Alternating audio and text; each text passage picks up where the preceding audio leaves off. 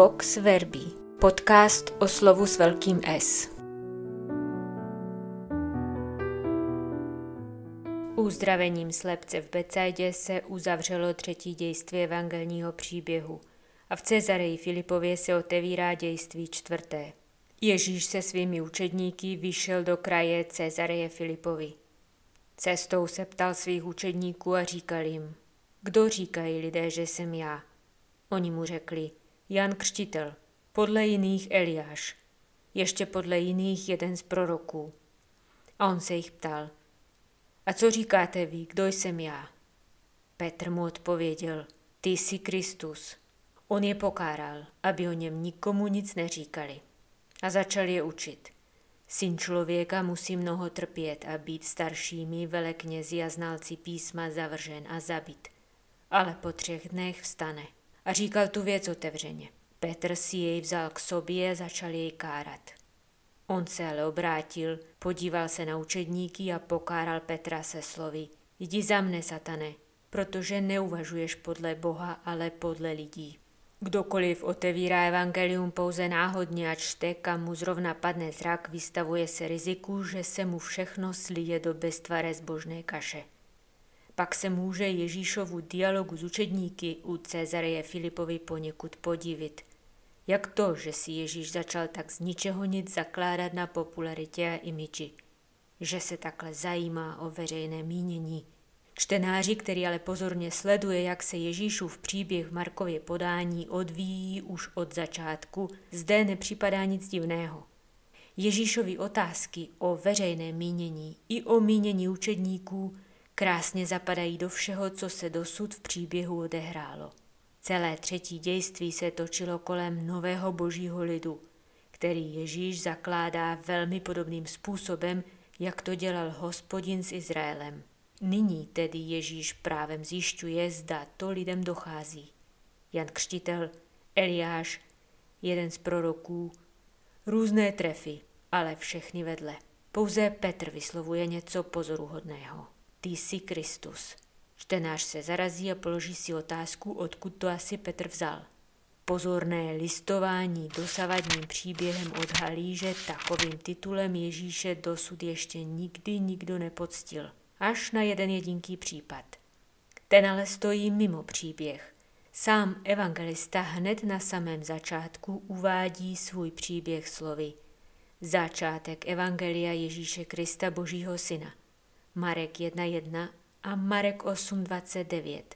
V obou případech se zmiňuje Christos, čili Kristus, český pomazaný, hebrejský mašiách, tedy Mesiáš.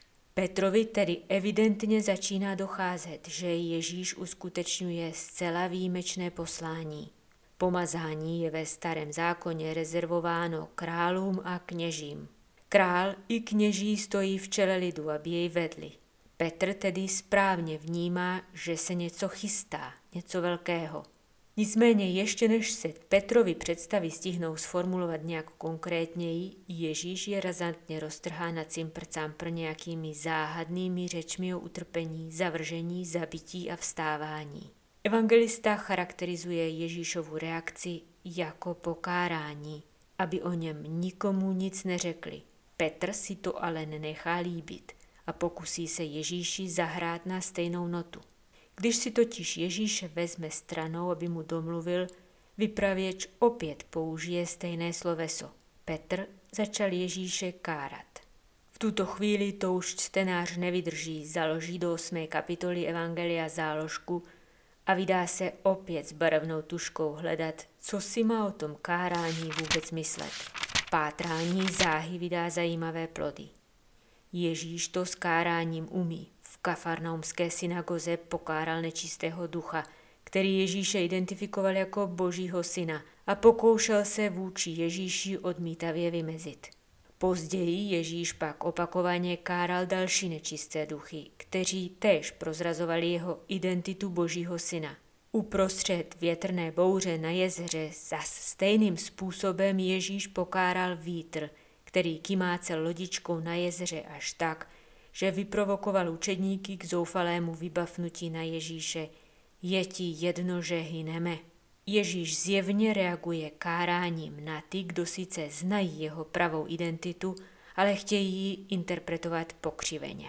Nečistí duchové konstatovali správně, ty jsi syn boží.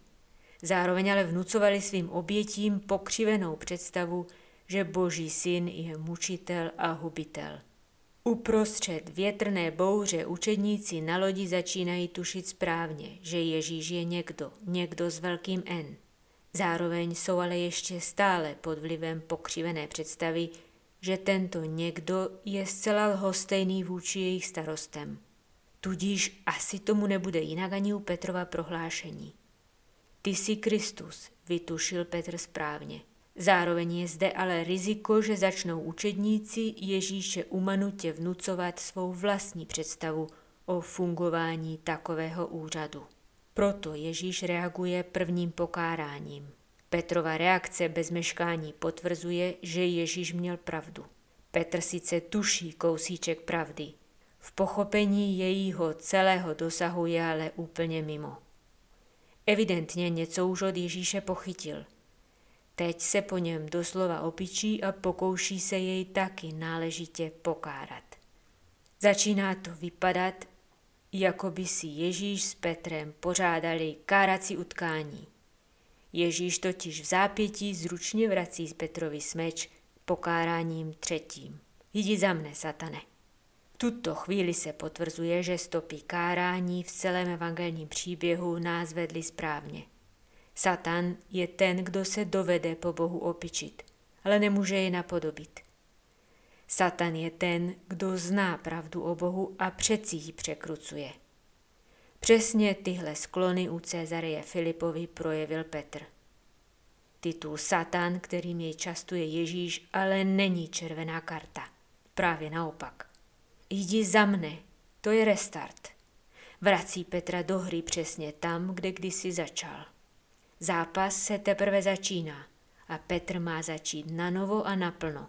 Přesně tam, kde už jednou začal, když jej Ježíš vybídl, pojď za mnou.